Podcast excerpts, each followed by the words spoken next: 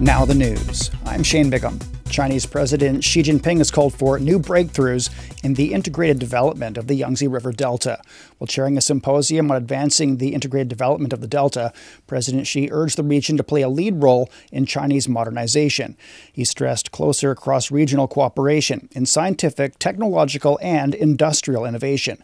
He said regional segmentation and administrative barriers need to be broken down. Wu Bin reports from Shanghai.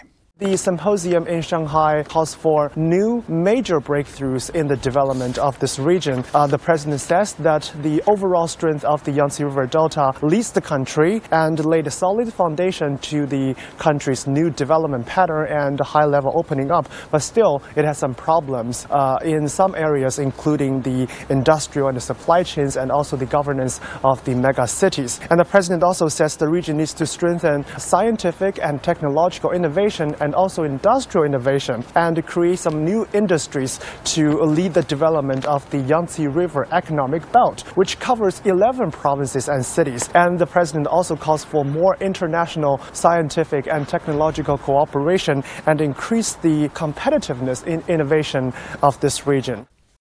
The Chinese and U.S. defense departments are working to resume high level communications. It comes after the two countries agreed in San Francisco earlier this month to restart military talks and ease tensions. Chinese Defense Ministry spokesperson Wu Qian says the two sides are maintaining communications and coordination to work towards that goal. 两国防务部门 the defense authorities of the two countries are in communication and coordination with each other in this regard, and we will release relevant information in due course. China values the military to military relationship with the United States.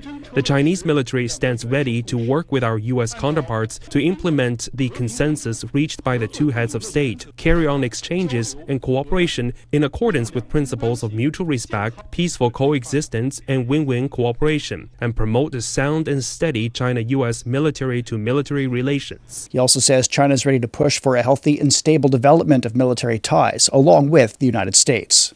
Chinese President Xi Jinping has sent a message of condolences to U.S. President Joe Biden over the death of Henry Kissinger. President Xi also conveyed condolences to Kissinger's family. The former U.S. Secretary of State died at his home in Connecticut at the age of 100. The consulting firm Kissinger Associates announced the death on Wednesday. Kissinger was a scholar, statesman, and diplomat who played a major role in U.S. foreign policy throughout the administrations of Presidents Richard Nixon and Gerald Ford.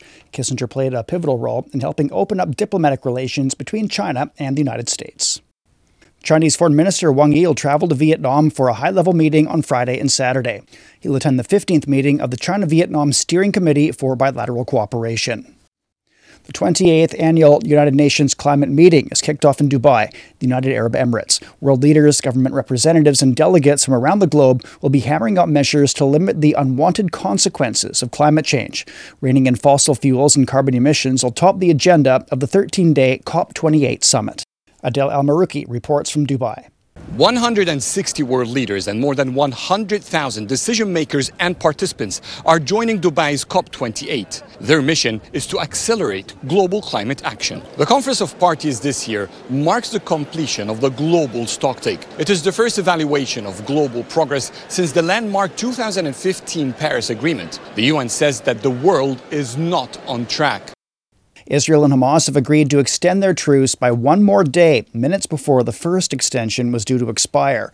Israel's military says the truce will continue as mediators seek to release more hostages held in Gaza in exchange for Palestinian prisoners. The six day truce had previously been extended from its initial four days. Amazon's announced its own AI chatbot to help companies increase productivity. The bot is called Q. It can do things like summarize long documents or group chats. It can also answer customer queries, generate charts, analyze data, and help businesses with their coding needs. Beijing's National Center for the Performing Arts will stage around 100 performances in a month to mark the institution's 16th anniversary, which falls on December 22nd. Celebrations have kicked off with The Wild Rhododendron, the latest Chinese opera produced by the NCPA. And that's the news. I'm Shane Bigham.